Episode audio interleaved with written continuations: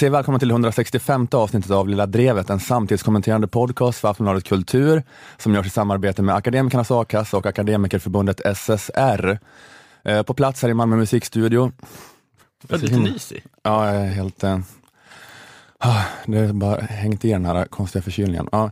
På plats här i Malmö musikstudio finns jag, Ola Söderholm, samt Nanna Johansson och Jonathan Unge. Hej på er! Hallå! Hej svejs! Den här veckan ska du Nanna göra ett personporträtt på Moderaternas nya ledare Ulf Kristersson. Jag har försökt i alla fall.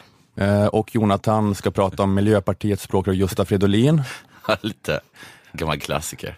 Ni är så himla defensiva här direkt. Ja. Äsch. Jag säger att ni ska prata om det här, nämner namn på två politiker och ni bara, nja, knappt.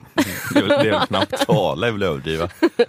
Göra ljud kanske. Trycker ner förväntningarna här. Hoppas ni tycker att ljud är roliga. Då är det här en podd för er. Det kommer ljud ur hörlurarna eller ur högtalare. Men Eh, först bara antar det. jag att vi kommer få något jättekul från Ola. Som bara river... Eh... Ja, eh, Vad är det för cliffhanger du kommer leverera här nu? ja, Vad är det för samtidskommenterande det här jag har genialiteter? tänkt på är ingenting man behöver be om ursäkt för på förhand. Ooh, Precis. Snyggt. Bra, Det är fick vi. inte. Fick vi så vi höll käften. Utan det här är bara gör man och står för det och man vet om att det är bra och utstrålar Det det, var härligt. självförtroendet. Det var härligt. Åh, jag önskar att jag var du Ola. Ja, jag önskar också att jag var du. Jag tänkte lite först nu på Thomas Bodström. Mm. Skulle jag, tänkte jag Börja prata bra. lite om här. Deckarförfattaren, Advokaten, före detta socialdemokratiska justitieministern. Inspiratören. fotbollsspelaren. Fotbollsspelare också var jag. Eh, Puddingen. Åh, vad ofräscht namn. Och det kommer mer av den varan. Han som faktiskt eh, fortsätter vara sexig med lite trivselkilon på. Men är han inte så här snygg men på ett lite ofräscht sätt? Jo, jo. Det känns ju lite lökigt att tycka att eh, han är en pudding till exempel. det känns ju lite TV4 på något sätt. Kommer du hamna i morgonsoffan? Oh, I wish. Precis. Du och Tilde de Paula och Thomas Bodström får sitta och vara så här samtidspanel. Så kan du sitta där och, och Åh, vilket mys! flörta med Bodström. Men vad är det här för hand jag känner det han skrev? Det är Tildes. Bort med den. Thomas Bodström har av regeringen utsetts till landshövding i Stockholms län. Oh, fint också. Ja, men många kräver nu att regeringen ska ta tillbaka utnämningen med anledning av att Thomas Bodström suttit i styrelsen för det skandalomsusade pensionsfondbolaget Allra, som just nu är under utredning för grov ekonomisk brottslighet. Eh, att det kan vara en kvarts miljard av människors pensionspengar som har försvunnit på något sätt. Eh, och mer än 100 000 pensionssparare tros ha blivit blåsta. Så ta tillbaka utnämningen av Bodström, eller i alla fall pausa den tills det är utrett vad som har hänt, har många eh, krävt. Det är väl rimligt. Men ska inte Bodström få bli landshövding då? Ska han inte få flytta in i Tessinska palatset och få 104 000 i månaden för att klippa band? Är det slut på sötebrödsdagarna nu? För Fårös King Joffrey?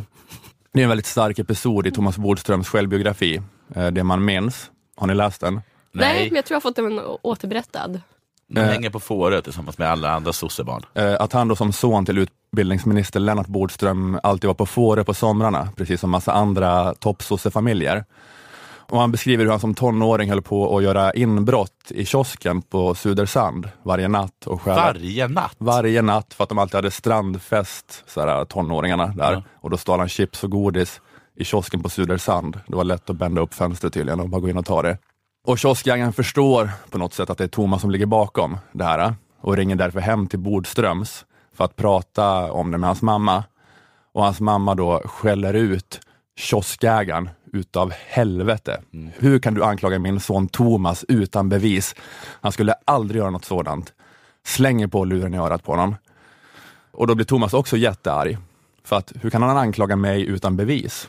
Just det, vilket psycho. Och han berättar om den här vidriga anklagelsen för sina kompisar som han har gjort inbrotten med. Eh, Och de bestämmer sig för att de måste hämnas på kioskjägaren och de får idén att fylla igen alla hålen på hans minigolfbana med cement. Nej.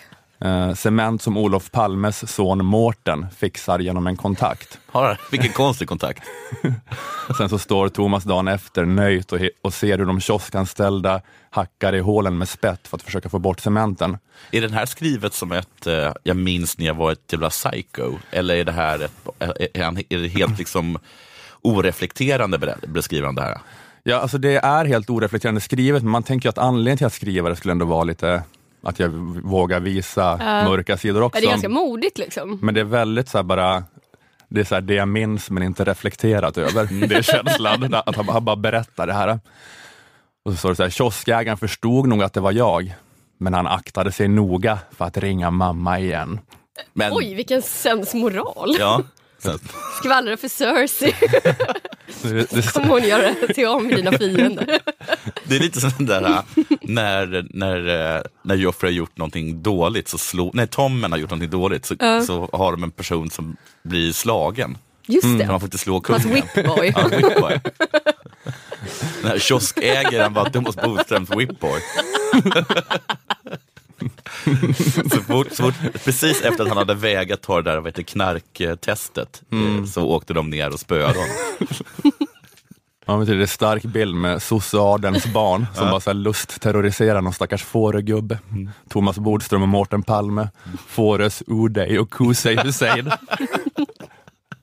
stackars kioskägare. Om man bara vet vilka deras pappor var, hade han ju krupit runt på alla fyra och sagt bä när de bett honom.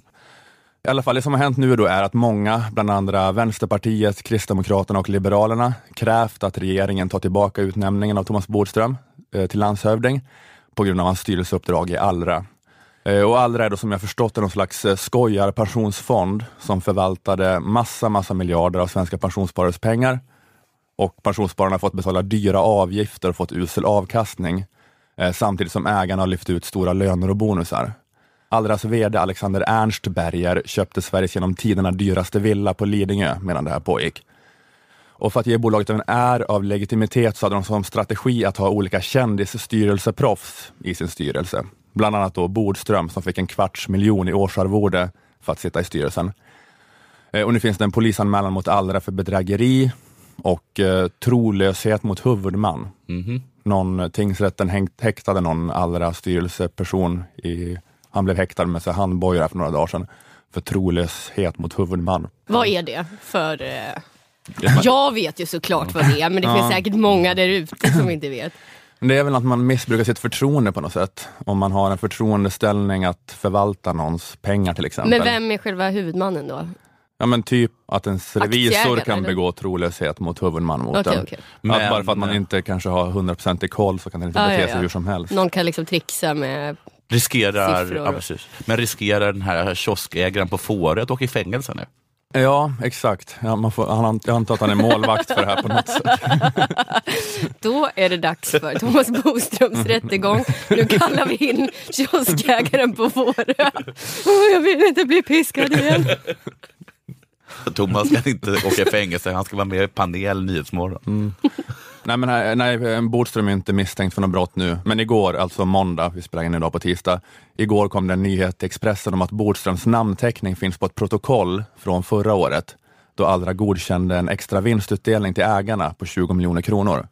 Eh, Och om Bodström verkligen var insatt i bolagets ekonomiska situation, vilket var hans skyldighet som styrelseledamot, borde han kanske ha förstått att den här extra utbetalningen inte var försvarlig, som man säger. Mhm. Att det var kanske inte försvarligt med den här bonusen just då. Det kanske inte var försvarligt att amortera ännu mer på Alexander Ernstbergers Lidingövilla som belöning för att han då höll på att knulla Sveriges pensionssparare. I alla fall några dagar tidigare, i Studio 1 i torsdags, blev Bodström intervjuad om det här. Men i egenskap av styrelseledamot så har man ju ändå ett ansvar för att vara med och fatta beslut Ja. som kanske i sin tur har lett till oegentligheter. Är du 100% säker på att du Jag är- inte varit med och fattat Jag något är sånt helt beslut? säker på att jag inte har fattat Har något styrelsen beslut fått som- ansvarsfrihet för Jag- det som skedde jag- 2016? Alltså det får Mm, det är lite synd att de pratar över hans svar, men det låter som att han säger att han är helt säker på att han inte varit med och fattat något sådant beslut. Så då tycker han antagligen att de här 20 extra miljonerna eh, till bovarna var helt då egentliga och inte alls oegentliga, att de var försvarliga. Men var han också ägare i det? Alltså fick han del av utbetalningen? Nej, Nej. utan han har ju godkänt en utbetalning Ja. till ägarna som styrelseledamot. Då. Som styrelseledamot fick han en kvarts miljon i något slags årsarvode. Ja, ja, men eh, tycker han då att det finns något skäl till varför man ska dra tillbaka eller avvakta med hans utnämning till landshövding, apropå den här polisutredningen. Eh, Och han menar att det här bara är en polisutredning och eh, polisutredningar där olika människor hörs, det är något som pågår i Sverige varje dag. Bra Att, svar. att han blir hörd i en polisutredning Ja, ja, det är, det är och det är något som pågår hela tiden i Sverige. Det här pågår ju varje dag. tiotusentals människor hörs i olika utredningar. Och då vore det orimligt om de här personerna, till exempel ett vittne, inte kan ta en statlig utnämning därför att man på något sätt bidrar till den här utredningen. Men du, men du är ju inget vittne i det här. Du har ju suttit i styrelsen för det här pensionsbolaget Allra. Ja, men Bodström har varit styrelseledamot i företaget som utreds för grov ekonomisk brottslighet och han ska bli landshövding. Men han jämför sig då med ett helt vanligt vittne till ett helt vanligt brott som bör kunna ta ett helt vanligt statligt jobb. Att ett vittne till en cykelstöld skulle kunna ta ett jobb som handläggare på någon myndighet eller någonting. Att det var det här Det är helt jämförbart. Eh, Men det är inte så att Bodström misstänks för något brott nu i alla fall, utan det handlar mer om ifrågasättande av förtroende på grund av att han är lite slapp och girig kanske. Att han inte haft koll på vad för bolag han Jag kan satt i och så verkligen tänka mig att han inte har haft koll. Eh, och bara så här, nu ska du skriva under det, okej. liksom. Mm, att det verkar lite som att han gladeligen ställde upp att vara Ja. skyltdocka. Och det var väl därför de tog med honom också, för den, den här tjommen går med på precis vad som helst. Och att Thomas ställer inga Han, han, frågor. nej, han kommer inte ställa några frågor. Räcker vi fram ett papper så skriver han under. Liksom. Mm. Nej men att han eh, då bara ställde upp att vara skyltdocka för att de behövde kändisar för att få förtroende för det här bluffföretaget då, utan att han kollade upp så värst mycket. Och var gränsen går mellan icke förtroendeingivande dålig koll och kriminell försummelse vet jag inte riktigt och inte heller exakt vart Bodström placerar in sig på den skalan. Ja, Jag vet inte hur illa det är rent juridiskt att han undertecknat sådana där protokoll om extra vinstutdelning till bovarna, eller hur illa det anses vara förtroendemässigt. Men tydligen är det så att Pensionsmyndigheten i alla fall överväger att stämma styrelseledamöterna i Allra, däribland Bodström, eh, för förluster pensionsspararna har gjort. Så det skulle kunna betyda att det kan bli så att en statlig myndighet stämmer statens eh, främsta företrädare i Stockholm. Så det är dåligt då, som, jag har, Ja. som jag har läst mig till här i alla fall. Eh, som jag, jag, jag, förstår, jag bottnar inte riktigt i det här som det hör, men jag har eh, läst, starkt. in, läst innan till och förstått att det här är dåligt. Då. I alla fall så här låter Bodström när han ombeds resonera om vad han kände till och eh, borde ha känt till. Men Thomas Bodström, eh, en styrelse, du säger ju det, att man har ju en skyldighet när man sitter i styrelsen och man har ju också i normala fall ganska tät kontakt med revisorerna. Den information som du fick när du satt i styrelsen, fick du någon, någon information om detta under den här tiden? Alltså att det skulle pågå en eventuell brottslighet. Nej, alltså om man känner till att det pågår en brottslighet, då har man ju naturligtvis ett ansvar. Då är man ju på något sätt ansvarig för det. Så att det, är, det är ju självklart att det är så. Men han svarade inte direkt nej på frågan. Kände du till att det pågick brottslighet? Utan Nej, han svarar om, om man får höra om det, ja då känner man ju till det. Ja, men om, han svarar, nej men om man känner till det, då är man ju ansvarig. Jaha, så du kände till det? Ja, men då hade du ju varit ansvarig. Du hör ju hur dumt det låter. Att jag skulle ha känt till det faller på sin egen orimlighet. För då hade jag varit ansvarig. Att huruvida jag kände till det eller inte är en irrelevant fråga. Det viktiga att lyfta fram här är att om man känner till det så är man ansvarig. Så därför kände jag per definition inte till det. Kanske. I all väsentlighet känner jag inte till det. Precis som jag i all väsentlighet inte gjorde inbrotten i kiosken på Fårö. Så nu måste han göra något mot de här SR-reportrarna, eller hur? Nyc- nyckla deras bilar eller någonting. Det kommer vara, de kommer, det kommer vara cement i alla deras lås. Och då tror jag att man bara behöver gå till Mårten Palme för att hitta, hitta de kvittorna. Det vore kul om det var hans, alltid var hans go-to-hämnd. Han bara ringer Mårten, han behöver inte säga något mer än det är dags igen.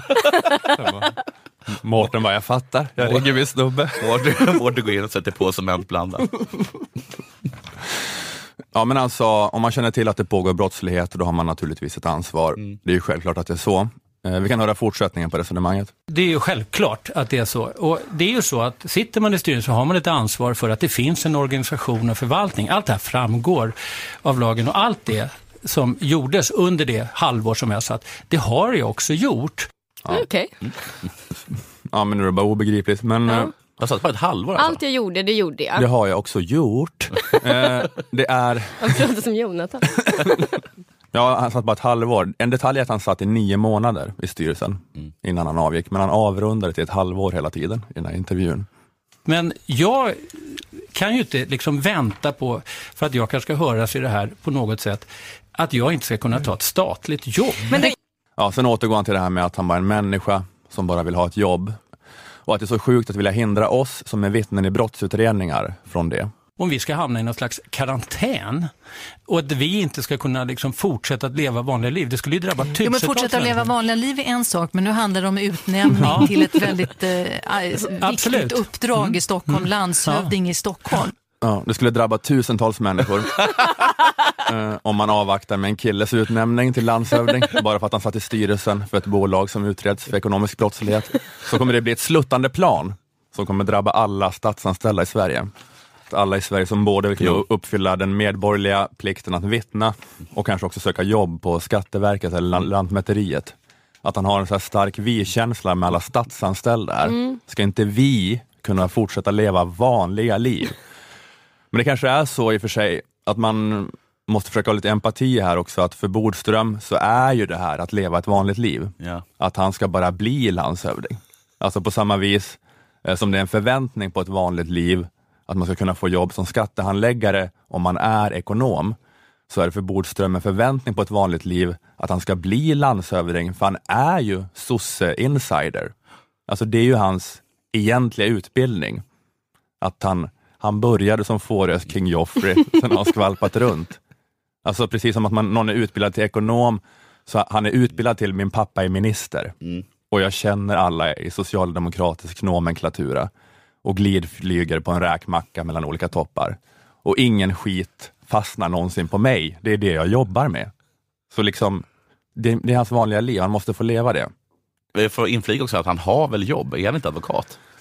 Och styrelseproffs. Ja visst, Det är, så att, det är inte så att han, om han inte får det här jobbet, att han inte har råd att köpa liksom, mat till sina Nej. barn. Nej, nej det är inte, så, så är det ju inte. Så är det inte. Men det är mer bara hans känsla av vad Ja. ett vanligt liv ska vara, Ja. tror jag. Som är att han måste bara få flytta in på Tessinska palatset, liksom, för att han har hållit på att vara kompis liksom, med Mona Sahlin så länge, så att det vore orimligt annars. Ja, precis. Men det är, det, det är lite som där jag tagit dragit det tidigare. Det är någon engelsk lord som ha- hamnar i, i trubbel, ekonomiskt trubbel, han är tvungen att sälja sin Turner, sin Turner-tavla. Och så kommer någon, någon person ska intervjua honom och han säger åt mig, jag kan inte förklara för någon som aldrig haft en Turner Nej, om hur det är att mista att ha en Turner. Nej, precis. Så Det, vi kan liksom inte förstå det här. nej, men det finns ju liksom den där relativ fattigdomen och Mm. Mängden tårar Boström har fällt över att inte få det här jobbet och ett barn i Syrien. Om det hade vägt upp dem så hade i alla fall tårarna vägt lika mycket.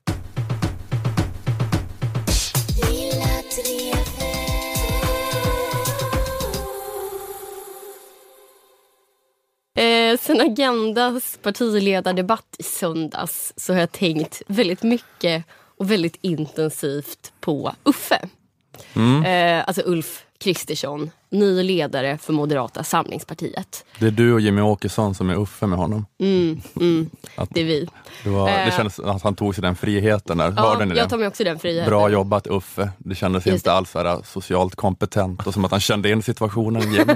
Sa jag är inte det heller socialt Han sa, det- ja precis, han sa att uh, Ulf Kristersson sa någonting, så han sa ja, där är vi, har vi Sverigedemokraterna sagt i flera år. Ja, typ skönt Tummen att upp, höra, bra, Uffe. bra jobbat Ja. Uffe. Gör aldrig tummen upp. Äntligen!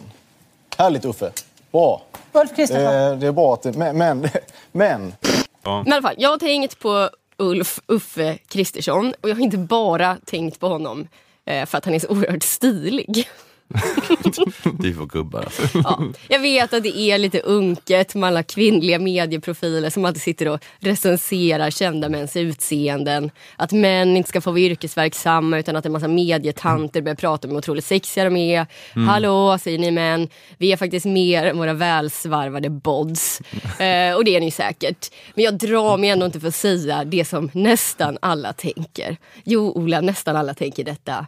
Ulf Kristersson är fan gubbtajt. Ja, men han är faktiskt tight. Han, han har ju Göran Hägglund-kropp. Liksom. Ja, jag tänkte precis komma till det. Han är som en lite mindre töntig Göran Ja. Hägglund. Göran Hägglund är ju också tight men töntig. Tight men töntig. Det är som Göran Hägglund som har kommit tillbaka från en vad heter det, språkresa. Ja, Och sen har han tuffa typ- till sig. Han har fan, kysst Han har någon. pullat någon och, vad heter det, och druckit, druckit alldeles för mycket ale. Ja. Ja.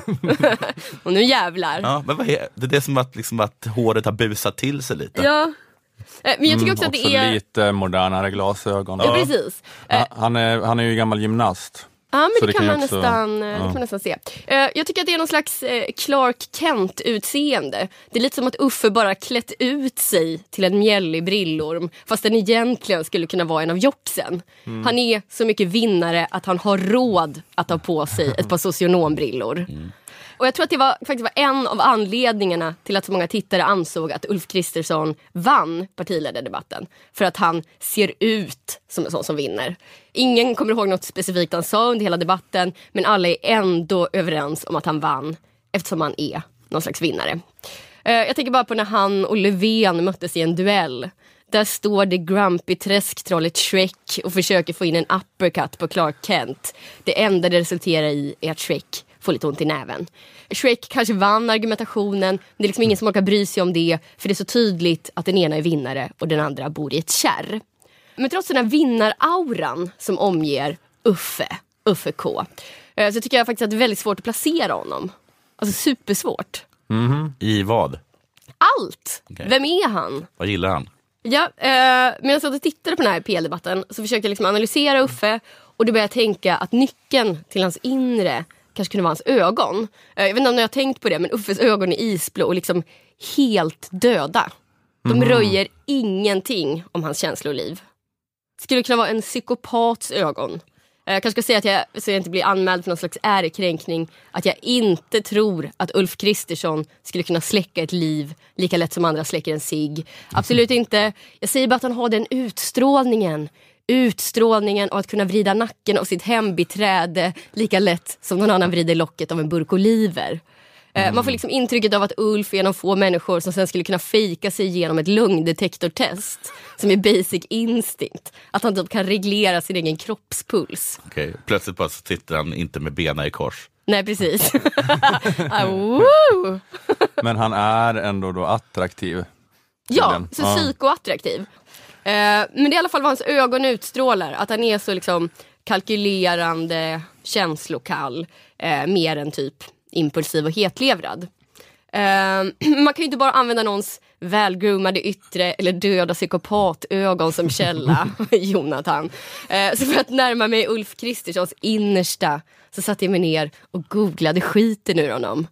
Eh, mest Wikipedia det jag skiten ur honom, för det var lite enklare, inte lika mycket flikar och så. Det finns faktiskt lite dirt på Ulf Kristersson. Inte jättemycket, men ändå tillräckligt för att han under en period i regeringen Reinfeldt kallades skandalministern. Det hade jag glömt. Det hade jag också glömt. Vad har han gjort för någonting? Till exempel så kritiserades han 2008 för att ha citat hyrt en fyrarumslägenhet avsedd för svårt sjuka och hemlösa.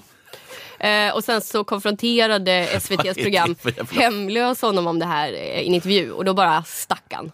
Han bara pallade inte. Eh, han har köpt svart hemhjälp, eller han har köpt svart städhjälp. Eh, något som han säger var fel, men att han står för det. Aftonbladet hade nyligen ett scoop om att Kristersson citat åkt taxi för 113 000 kronor på två år. Eh, jag orkade inte läsa den artikeln men jag gissar att rubriken är lite missvisande och att det anmärkningsvärda inte är att han åker mycket taxi i sig utan att han gör det för skattebetalarnas pengar. För annars är det ju en icke-nyhet.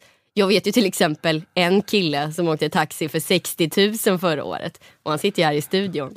Det är du Jonathan. Ja.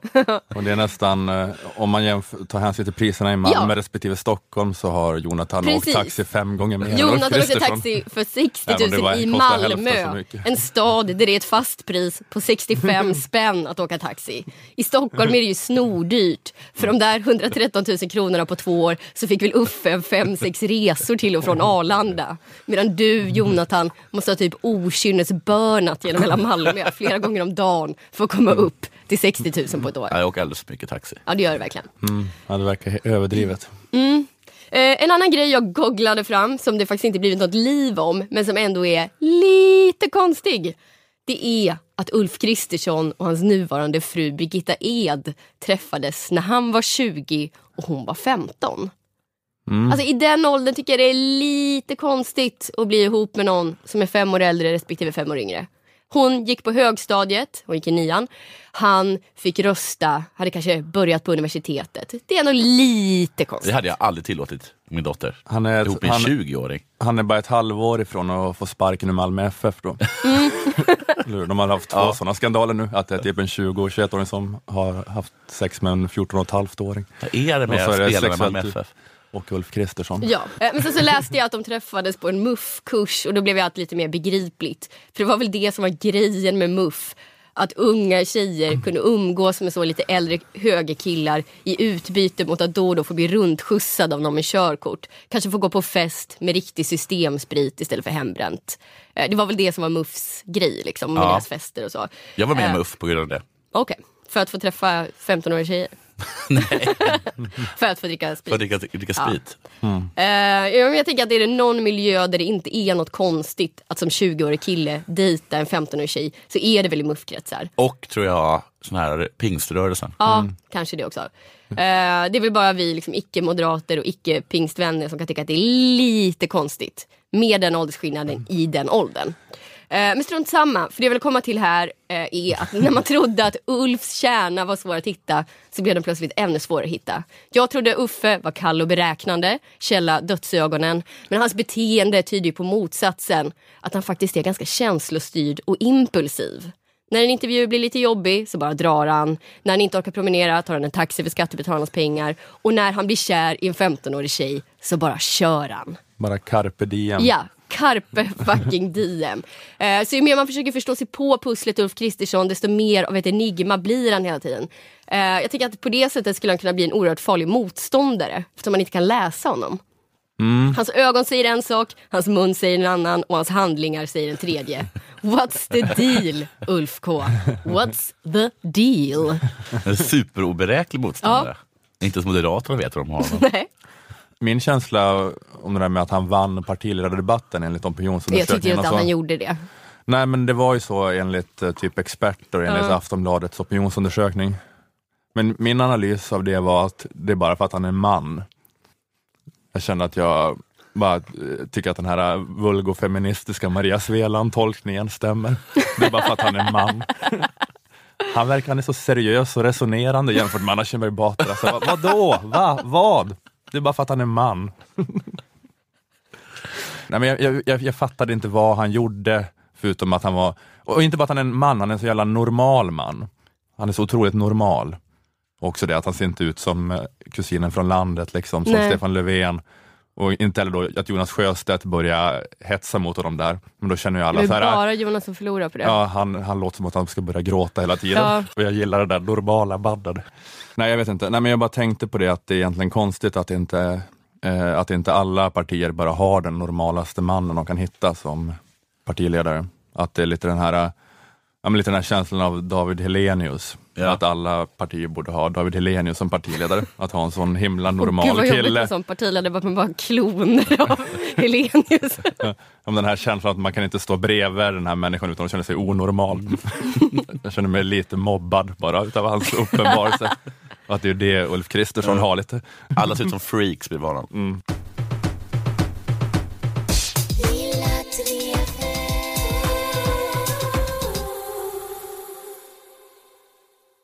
Okej, vi säger tack till våra sponsorer Akademikernas A-kassa och Akademikerförbundet SSR.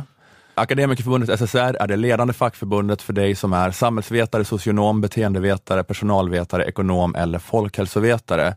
Eh, de erbjuder en stark inkomstförsäkring. SSRs inkomstförsäkring ger dig 80% av lönen upp till 100 000 kronor. Du kan alltså få ut 80 000 i månaden på inkomstförsäkringen. Deras inkomstförsäkring täcker nästan Bodströms eh, eh landshövdingslön då. Lite tips till Bodström. Ja, precis. Jag vet inte ifall de organiserar landshövdingar, Akademikerförbundet SSR. Han får gå in och läsa på hemsidan. Akademikerförbundet SSR finns på hela arbetsmarknaden och det betyder att du aldrig behöver byta fackförbund när du byter jobb. Eh, många byter till jobb i en annan sektor och då är det ju skönt att eh, slippa byta fackförbund och ändå kunna få en bra lönerådgivning och juridisk hjälp och så vidare inför ditt nya jobb. Eftersom SSR finns på hela arbetsmarknaden och organiserar bara baserat på utbildning så kan de hjälpa dig oavsett. Så det är ett fackförbund för hela karriären oavsett var karriären för dig.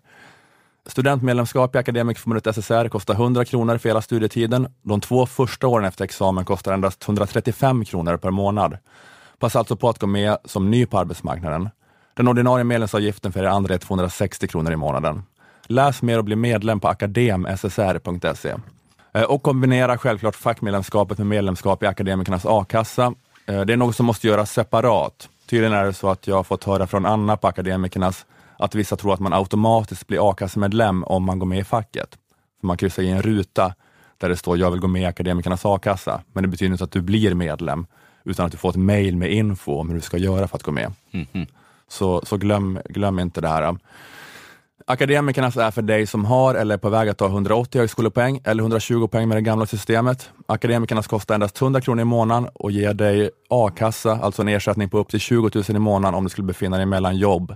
Och du behöver ju också den här a-kassan för att kunna få fackets inkomstförsäkring. Akademikernas är för er som har eller söker anställning, men också för egenföretagare. Om du till exempel har en egen firma och blir av med din största uppdragsgivare så att det blir omöjligt för dig att gå runt, då kan du lägga företaget vilande och istället få ut a-kassan. På akademikernas.se kan du läsa om hur du gör för att gå med i a-kassan. Tack Akademikernas a-kassa och Akademikerförbundet SSR. Tack så jättemycket.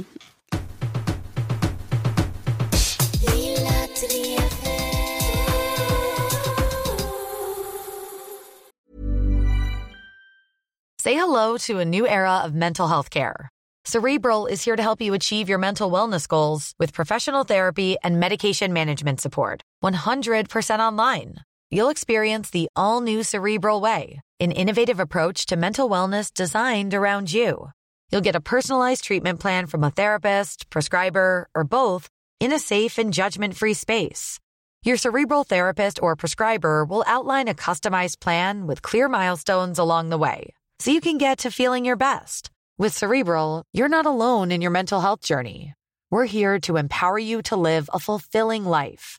So take that first step towards a brighter future and sign up today at cerebral.com slash podcast and use code ACAST to get 15% off your first month. Offer only valid on monthly plans. Other exclusions may apply. Offer ends July 31st, 2024. See site for details. Nanna har ju talat om en vinnare i Ulf eh, Kristersson. Just det. Just det. Jag tror han heter Kristoffersson. Va? Det är han TV4, TV4 Ja, politiska ja. reporter. Ja, just det. Heter han Ulf?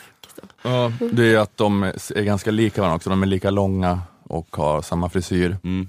och samma glasögon och heter nästan likadant.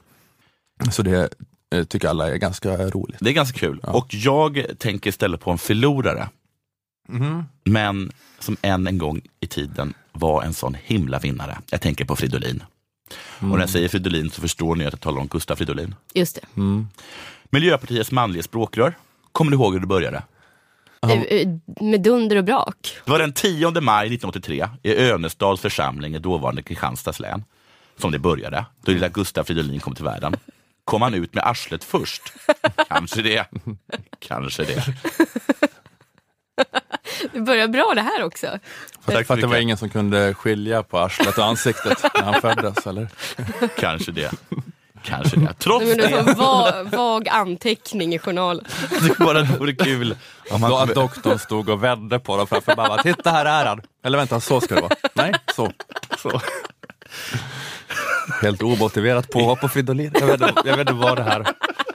Som att han skulle vara så här ful eller något. Jag vet inte. Fast han ser ju lite ut som en babyröv. Ja, är det inte det? Att de fortfarande har glömt att vända honom rätt.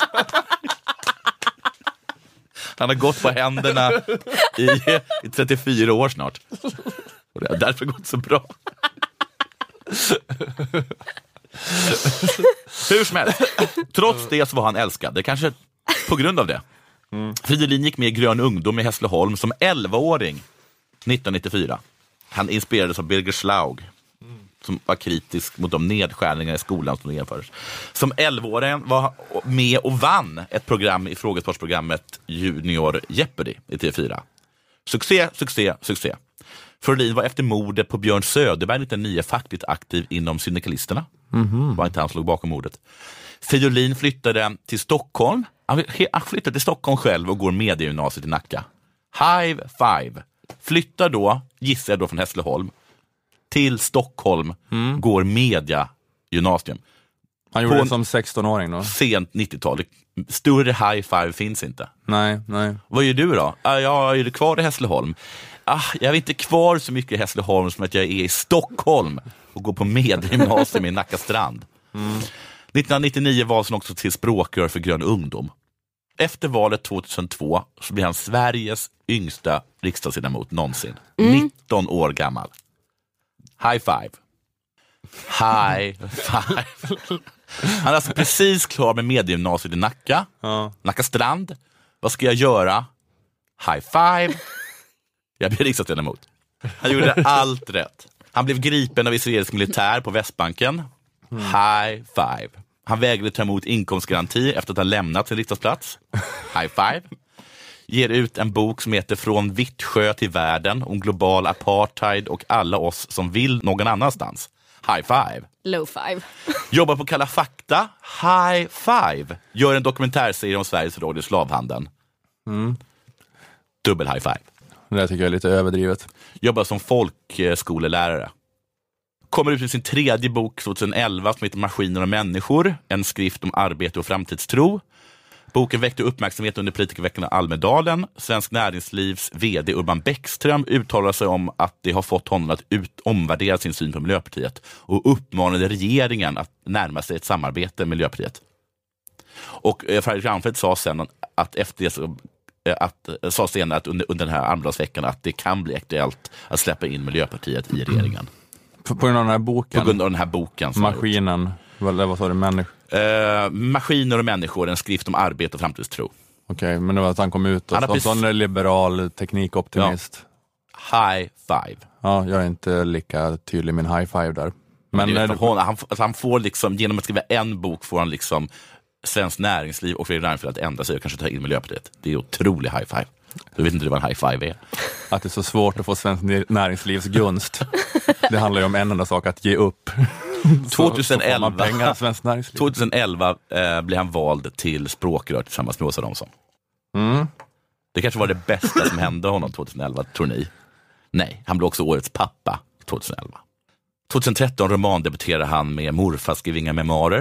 En Ja. bok om att hans morfar inte var skrivkunnig. Våren 2013 startade han eh, en politikerpodden Kaffe och bulle med Gustav Fridolin. Där han bland annat träffar skådespelare, programledare och komiker. Talar politik. Lena Bergström, Gina Dirawi, Per Andersson är några namn. Succé. Allt han tar i blir guld. Alla älskade honom. Män vill vara någon. Han gav den kvinnliga onanin ett ansikte. En röv. Och vilken snygg rumpa han har i facet. Men så plötsligt var liksom... Vilka kindben, eller, eller jag menar skinkor.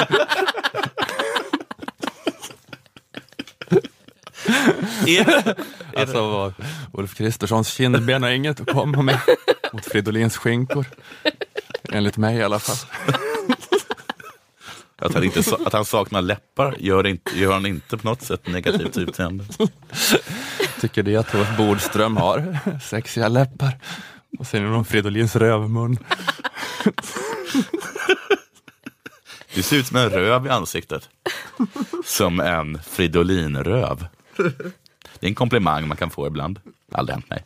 Men eh, så plötsligt är liksom magin slut. Det började med att han la upp ett YouTube-klipp riktade till lärare.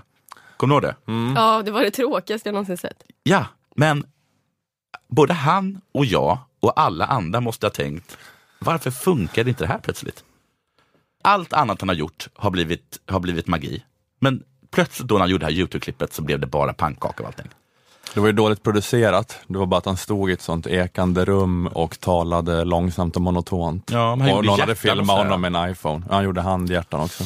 Mm, Sen slängde han Åsa Romson under bussen just det. och genomförde en lönereform i den svenska skolan som bara gjorde folk förbannade och ledsna. Var det här med första lärare och så? Ja, det har ju bara gjort att alla hatar varandra i svensk skola. Mm, okej. Alla var jätteavundsjuka på varandra. Mm. Men det bästa exemplet på hur det allting plötsligt går fel, det är nu den här senaste partiledardebatten där han fick sämsta betyg av alla tittarna. 2,2 av 5 möjliga. Mats Knutsson som ledde debatten tillsammans med Camilla Kvarntoft var tvungen att säga till Gustaf Fridolin att sluta avbryta. Mm. Vid flera tillfällen. Mm. Jag har inte sett den, men jag gissar att Mats Knutsson sa Håll käften Fridolin. Stäng skinkorna. Hur som helst. KG Bergström, KG Bergström skrev så här med honom. Gustaf Fridolin var så speedad och respektlös mot motståndaren att han redan i inledningen fick en skarp tillrättavisning av programledaren. Han är förvisso en mycket skicklig debattör, men jag tror det var alldeles för mycket ungdomsförbundstakter för att behaga en mognare publik. Hans sista placering är faktiskt anmärkningsvärd. Men det här har han ju alltid varit. Han har alltid varit så här. Han har alltid varit eh, den, den lilla, lillgamla ty- typen. Men alla har alltid tidigare eh, gillat det. Och nu plötsligt så är det liksom ungdomsförbundstakter. Det finns ett klipp på Expressen.se där de efter debatten intervjuar... .se. Ja, Ja, där, de, där de efter debatten intervjuar Björ, eh, Björklund. Jag hade ju gärna sett att skolan var en viktig debattämne. Nu var det inte det ikväll. Och det, och, för Gustaf Fridolin och jag hade gärna debatterat det. Men nu var det inte det ikväll. Och det, och, inte det ikväll. Det är svårt att höra. Han kommer i alla fall bara in och, och bara skriker ja, att han också vill att de skulle handla mer om skolan. Det är som att han fotobombar, Han fotobombar ja. fast det är rörlig bild. Hade det här varit för några år sedan, hade det här blivit succé. Då hade vi älskat det. Vilken, eh, vilken skojig kille. Skojig, tokrolig. Han ställer allting på det. Nu hatar man det bara. Ja. Det är så här att han missbedömde att du är inte i det läget nu att du har mandat att komma undan med Nej. sånt där. Det är inte 2011. Ingenting går längre hans väg. Till exempel så blev han bara tvåa i Miljöpartiets provval till riksdagen i Stockholms län. Han fick stryk av kulturministern Alice Bah Kuhnke till exempel. Hon kan göra sånt. Hon hade kunnat gå in där.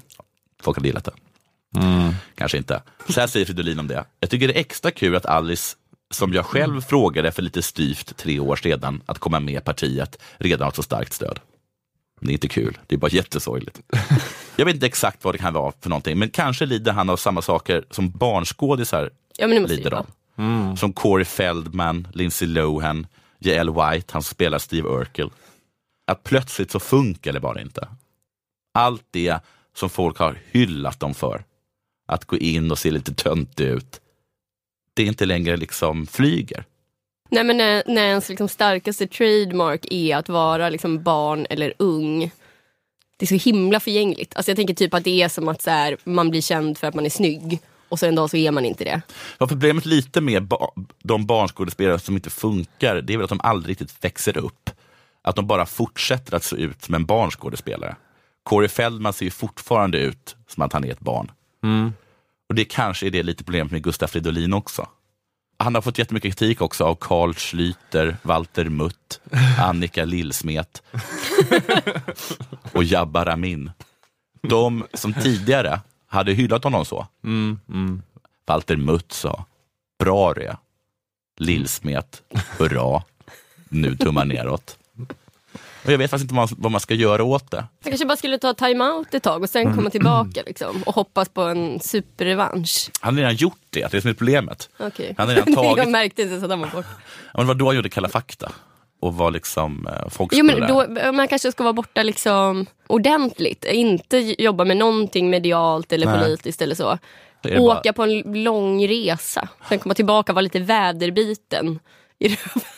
Eller så bara kanske han helt enkelt måste ställa sig på sina fötter istället.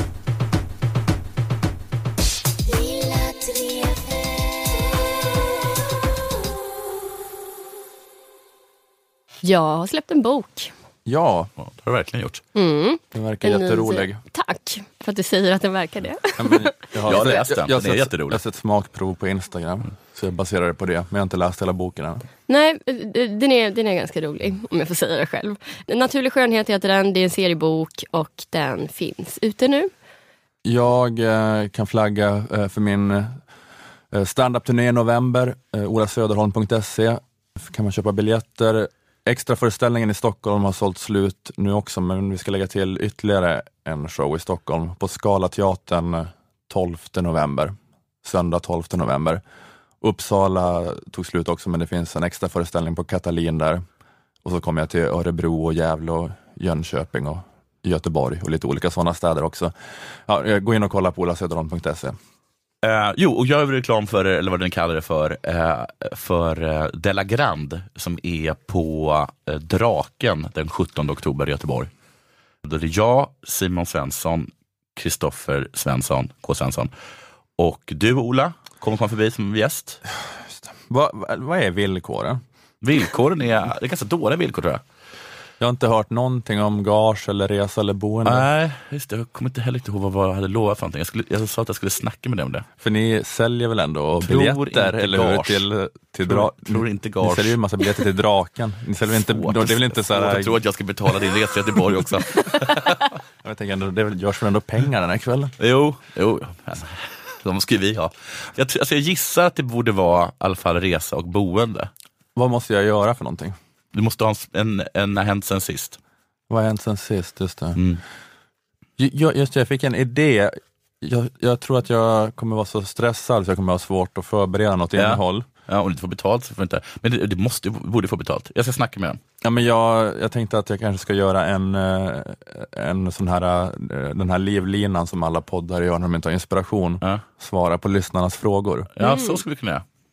Att det kan vara mitt inslag i Della Grande. Jättebra. Jag gör en Q&A. Ja, Så jag kan säga, det nu också till de som lyssnar här, att ni kan ställa frågor till mig, så ska jag svara, Superbra. svara på dem eh, då live på scen på Draken. Cecilia Jackson kommer också. Jag tror Albin Olsson Mm. kommer. Men framförallt så kommer Tobias Hysén. Fy fan vad mäktigt. Ja, så jävla mäktigt. Tack för den här veckan. Vi finns på lilladrevet.se. Vi har en Facebook-sida. Eh, Vi säger tack till Akademikernas A-kassa, Akademikerförbundet SSR, tack till Aftonbladet Kultur och Malmö musikstudio där vi spelade in. Jag heter Ola Söderholm, ni heter Nanna Johansson och Jonathan Unge. Hej då! Hej då. Hej hej!